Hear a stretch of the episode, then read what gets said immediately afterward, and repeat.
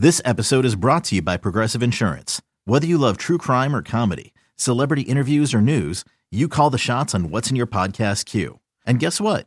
Now you can call them on your auto insurance too with the Name Your Price tool from Progressive. It works just the way it sounds. You tell Progressive how much you want to pay for car insurance, and they'll show you coverage options that fit your budget. Get your quote today at progressive.com to join the over 28 million drivers who trust Progressive. Progressive Casualty Insurance Company and Affiliates. Price and coverage match limited by state law.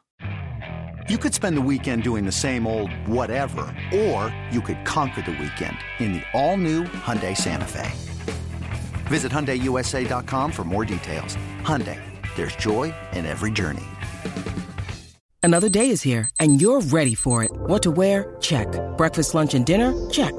Planning for what's next and how to save for it? That's where Bank of America can help. For your financial to-dos, Bank of America has experts ready to help get you closer to your goals. Get started at one of our local financial centers or 24-7 in our mobile banking app. Find a location near you at bankofamerica.com slash talk to us. What would you like the power to do? Mobile banking requires downloading the app and is only available for select devices. Message and data rates may apply. Bank of America and a member FDIC. It's time. It's time. Time to get in the zone. Time to get in the zone with the 49ers web zone. This is the No Huddle Podcast with Al, Zane, and Brian. We are Audacy's 49ers Web Zone No Huddle Podcast. I'm Al Sacco with Brian Rennick and Zane Nocby. And we are beyond excited to get a chance to talk with our guest today. She is NFL Network's analytics expert and you can see her every Sunday on NFL Network's NFL Game Day morning at 6 a.m. Pacific, 9 a.m. Eastern. She is the one and only Cynthia Frelund. Cynthia, thanks so much for the time. Thank you so much for having me. I'm so honored to be here, and thank you for your patience. If you see me look to the side, I want your viewers to know I have this new puppy, and I'm becoming this puppy mom, and I'm a little crazy about it. So I'm just a little like, where did he go? What's he doing?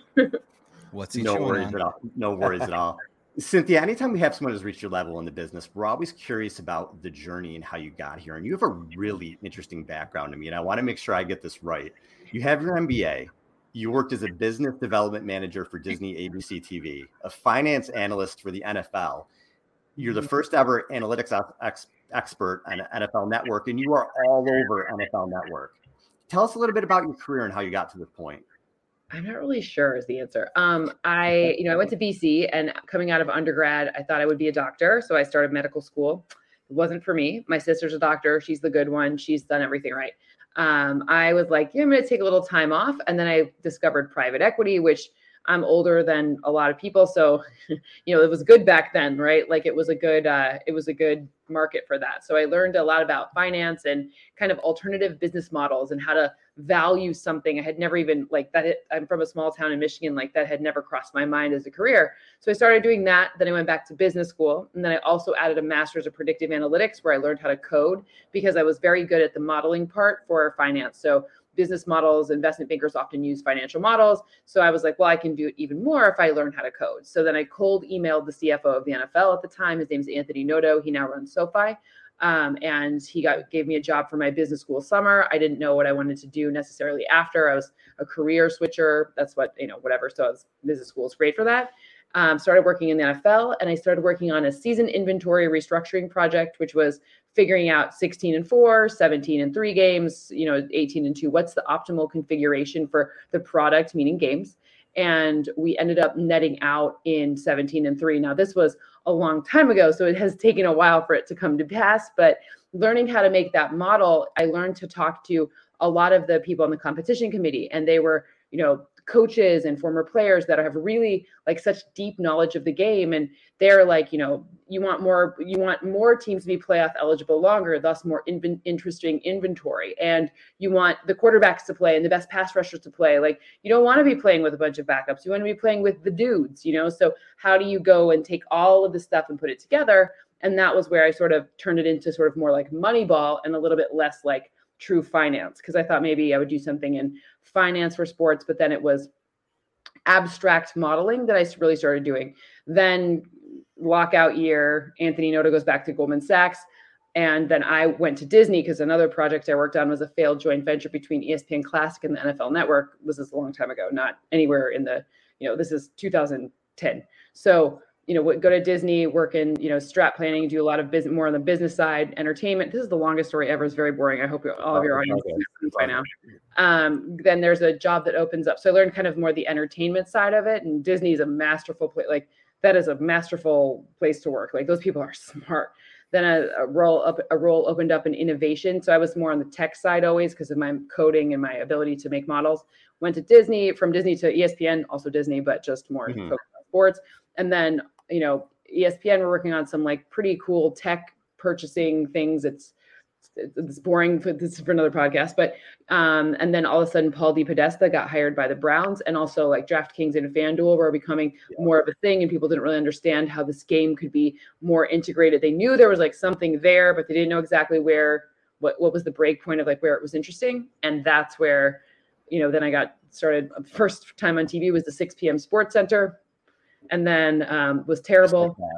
Well, I was terrible, and then you know I, I, I, went back to learn. I was so scared, and like I was I was like like so scared, and um, but it has been really good to like watch yourself as the like I'm sure you guys know from doing this, like watching yourself back and listening to your voice. You're like ugh.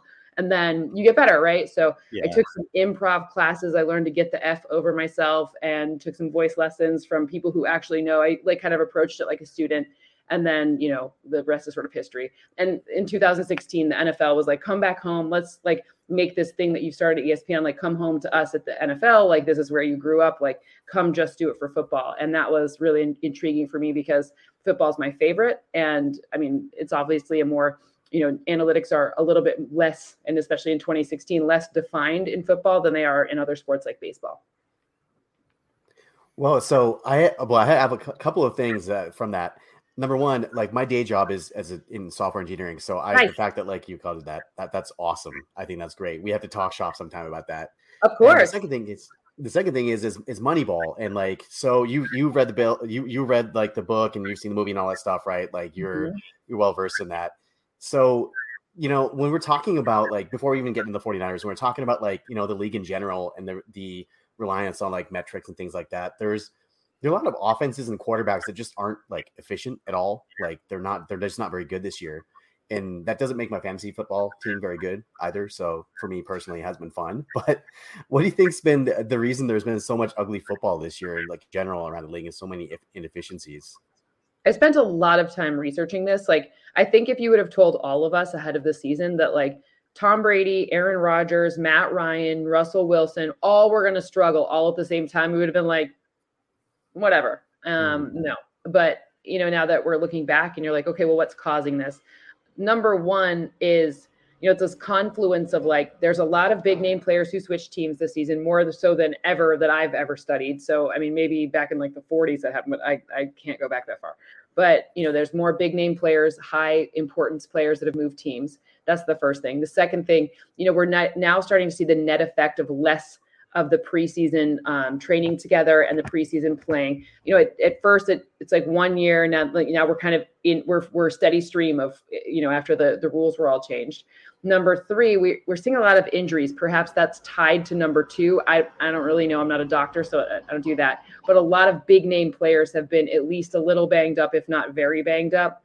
We're seeing bad O line play, like O lines. A lot of O lines have been the number of O lines like that are below the average compared to 10 years prior is that number's going way up. Perhaps it's something about what's happening in college that's filtering through to the NFL level. And lastly, we're seeing the most coaches with okay i have to say this right because it's not their age that's young but they have not been calling plays. So the mm-hmm. most people who are responsible for play calling are the least experienced not the youngest just the least experienced play callers. You know it's funny we say that this week because it was actually even true before whatever happened with the colts right? So you know it, but it was even true before that right? So it's the lack of experience for the play calling. I don't know if that you know, I'm not in the buildings with many teams. I do do some consulting work with teams, but I'm not with every team. I don't know if the like the system and schedule that they're running is different, but I I can tell you that the people who are in charge of the plays, they have the least experience that we've seen in at least 10 seasons. Yeah, you mean the 30 uh, year old first time play caller uh, for Jeff Saturday's new staff in, in Indianapolis is Bizarre. is bringing down the well, bringing actually, it down again.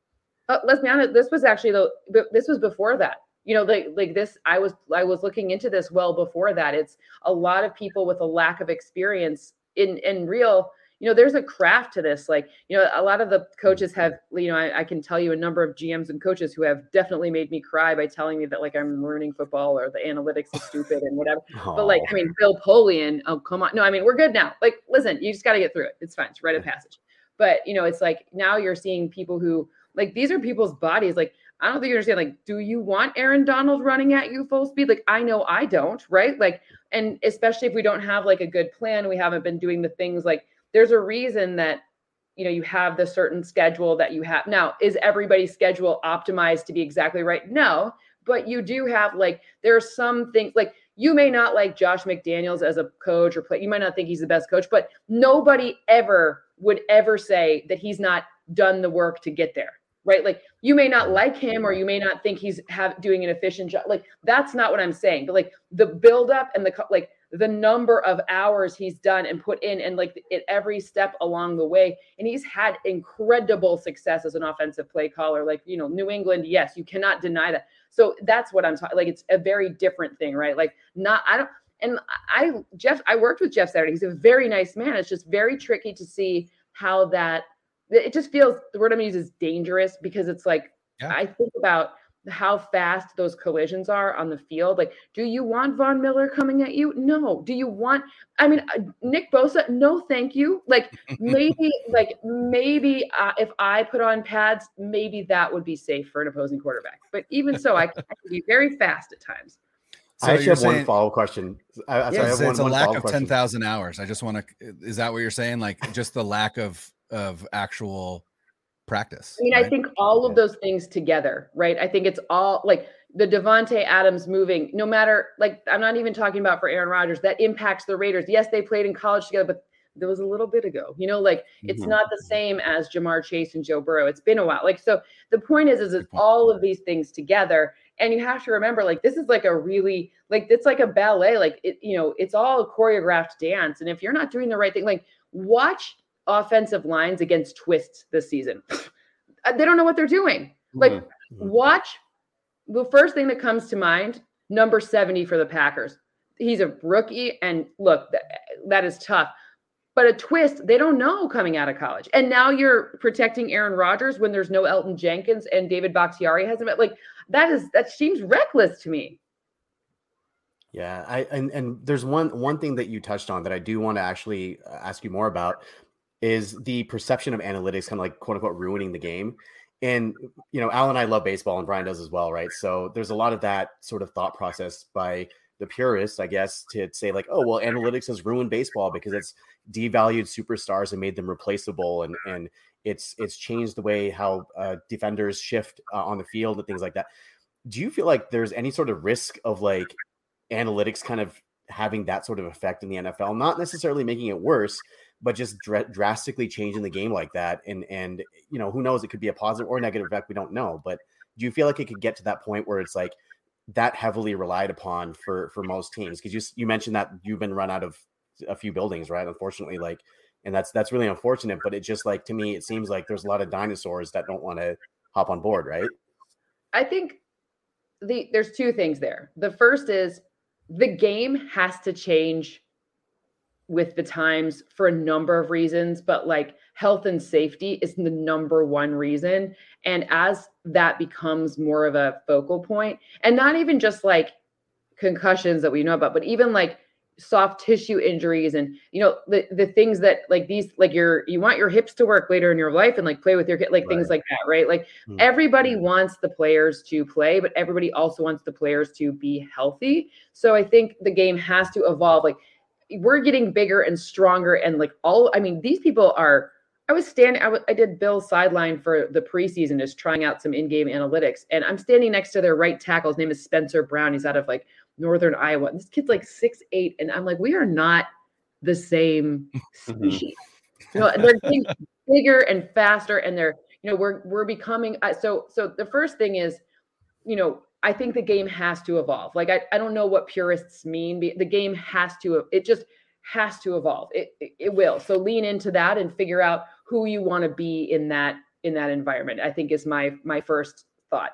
My second thought is how whatever anal I don't even know what analytics means anymore for a lot of people because it's like thrown out so much that like I'm not sure what that means because people have been using quality control and data insights that whatever you want to call it like you know like there's a Bill Belichick had a man sit in a room and tell him like tendencies and map and track things to try to get a leg on their up on their competition. You know, Procter and Gamble does uh, data insight research on the next toothpaste you want to buy. So like it's mm-hmm. really like it's it's a different word for like it's just how you want to like if you want to blame something then you can blame analytics like fine by me I, I whatever but if you want to try to make good decisions the point is to acknowledge that like it's a tool in the tool belt it's one of the right. factors that goes in it's how you use it to me it's like you know whenever you're talking to players about like their data and stuff it's like well my goal is to figure out how you work best like I want to win football games. Like if you if I can figure out like that you do this kind of thing really well, it's not saying you can't do something else well. Like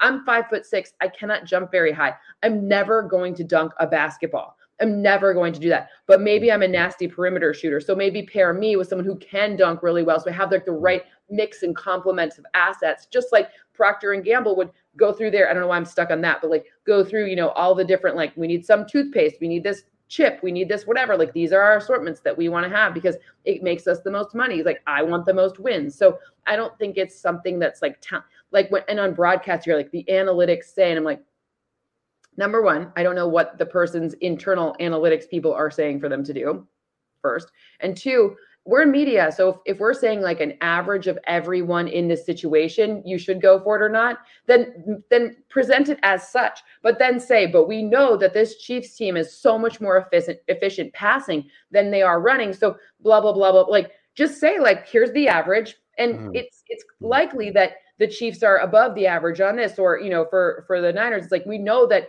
outside zone rushing like there's something about kyle shanahan like he like like puts his finger on a player and they're amazing at it like whatever it is right? Like you know eh, eh, so you have to recognize like the profile of the Niners offense and the profile of the of the Chiefs offense that's going to look different. It just it, it just is. So if you say okay the analytics like our you know our media model says that the average would be here but we're the we're the Niners and running usually works better again like whatever like just editorialize it where it makes sense instead of just being like the analytics say no one liked math class growing up. They're not going to like it now. Yeah, I was gonna say that actually leads really well into uh, the next question, and and when we talk about the modern NFL and we talk about efficiency, uh, a lot of what the experts in in analytics, right, and that's a catch-all now, right? We just talked about what does that mean, but those that really study the game, we talk about like the Warren Sharps, right, where they're really they're really diving down into the data and really kind of parsing it out.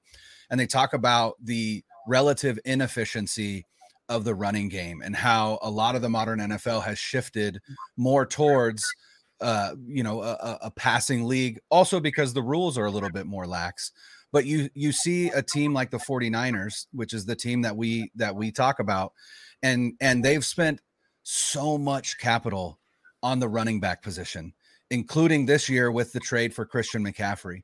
And do you feel like there there has become almost a blind spot in the efficiency metrics for the running game to the point where maybe maybe the 49ers are starting to exploit that a little bit or do you do you genuinely or or generally believe that it is far more efficient to have uh, an excellent passing offense than it is to have an excellent running offense so I'm going to borrow an adage from business and I'm going to say there's only two sustainable sources of true competitive advantage. The first one is to be the low cost provider. And in this case, that would mean, you know, you get a quarterback that's on a rookie deal. You have a lot of, you know, these these key positions, you're in a good spot. Maybe you have a quarterback and a pass rusher on a rookie deal. So then you don't have to be paying these higher profile, higher cost things. Okay, that's one way for an advantage. The other way for an advantage is to develop a niche and to own that niche with every ounce of your being right? And that is what I think that the Niners are at least trying, and it seems like pretty successfully doing. And they're creating that niche because, and I would say if I was talking to Kyle, I'd be like, great, like tell me what you want in this running back and tell me where you're willing to sacrifice something else meaning you can't have no one can we have a cap and a floor that's the way that our game is played right so if you want to have the excellent runners and you and you want to pay them this and this is because like is Christian McCaffrey really a running back? Like I don't really know, right? Like I, I don't know what I would call him, right? So if you want to have that, then you need to maybe you're overpaying for you know, eh, or maybe you're underpaying for your second tight end, but you only want him to block. You don't need him to catch pass, etc. Like there's trade-offs. So it's really ma- it's masterfully putting together the trade-offs to make your system and the plays that you want to run have those many of the assets that make that happen. So you have a sustainable niche that differentiates you from your competitors and therefore gives you an advantage. There's only two ways you can win, in my opinion, in business and in football. Nice. Cynthia, I have to. Eh, I'm curious your take on the team as a whole because the Niners kind of drive their fan base crazy during the regular season because they're really inconsistent. And this year is no different. They're four and four, but still considered a Super Bowl contender, especially you know in the wide open NFC. Where do you think San Francisco is, and do you think they can make another deep run in the playoffs this year based on what you've seen? I do. Actually, I mean, the head of the season, even with some questions at quarterback, you know, this they were. I had them as a wild card, not winning the division, so I, I got that one wrong. But I think they'll win the division. You know, I'm going to be honest. I think in the NFC in general, there's a lot of i mean this one could be one of those weird like we could have the version of the cincinnati bengals from last season make it for the mm-hmm. nfc this season because like who knows who's even good in the nfc like what are we even looking at right so even if the niners and the niners bucks maybe the like i feel confident saying both of those teams have some things that i think are good because even though i've seen some weird play from the bucks and they're tied with the falcons for the whatever. So there's a lot of question marks and i know the eagles are very good but the point is is you know it's very interesting to see the difference between you know what you think of in like about the AFC where like the Bills and the Chiefs like you feel like okay like both of those teams are probably 1A 1B right so when I'm looking to see the situation for the for the Niners like this feels like a very good Niners team that you know the only time I saw them play poorly was when like the entire defense wasn't playing and this mm. feels like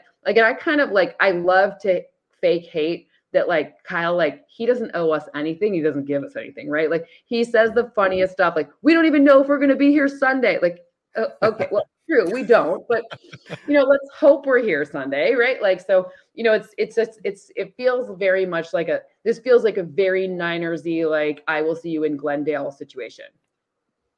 And then before we finish up, you're involved with the non-for-profit Bright Pink. Can you tell us yeah. a little bit about that? Yeah, so I think that the best thing anyone can do, especially like, you know, we, we all know early prevention, detection, cancer, it is a massive, massive deal. I have a, a firsthand experience, and Bright Pink is actually focused on women's health. So, breast and ovarian cancer, early detection, screening, and education. It's not about like anything else, it's about taking some responsibility and owning your ability to know about your risks, your risk factors, what you can do, and how you can help yourself through education. So, it's a great, and you know, they pair you with mentors, and there's a lot of really wonderful ways to kind of especially if anyone and how many of us don't know someone who's had to deal with some fallout from one of those two cancers, you know, it really helps families support the whole thing. It's all about education. It's there's no, you know, it's here's your resources. You can learn about this. You can make your own decisions in anything you want to do. Cynthia, you are the best. We are huge fans, and we cannot thank you enough for the I time. like just talked for like the entire time. No, I'm sorry. I'm like, would you like? That's why we had you on. Awesome. Yeah, I know. Awesome. That's so much. So, and I mean, You're the dog. I, mean, I feel like you have to see him. He's now upside down. Look at him. Yes. So oh, cute. Yes. Gordy. Oh, so cute. He kind of makes out with lamb chop. We can have a talk about that later. But hey. you know, whatever. He's young. He's young. He's just young. yes. Thank you very much. Yeah. awesome. Day. Thank you, Cynthia. Have a good one. Thank you so much for having me. Bye. Bye. Bye.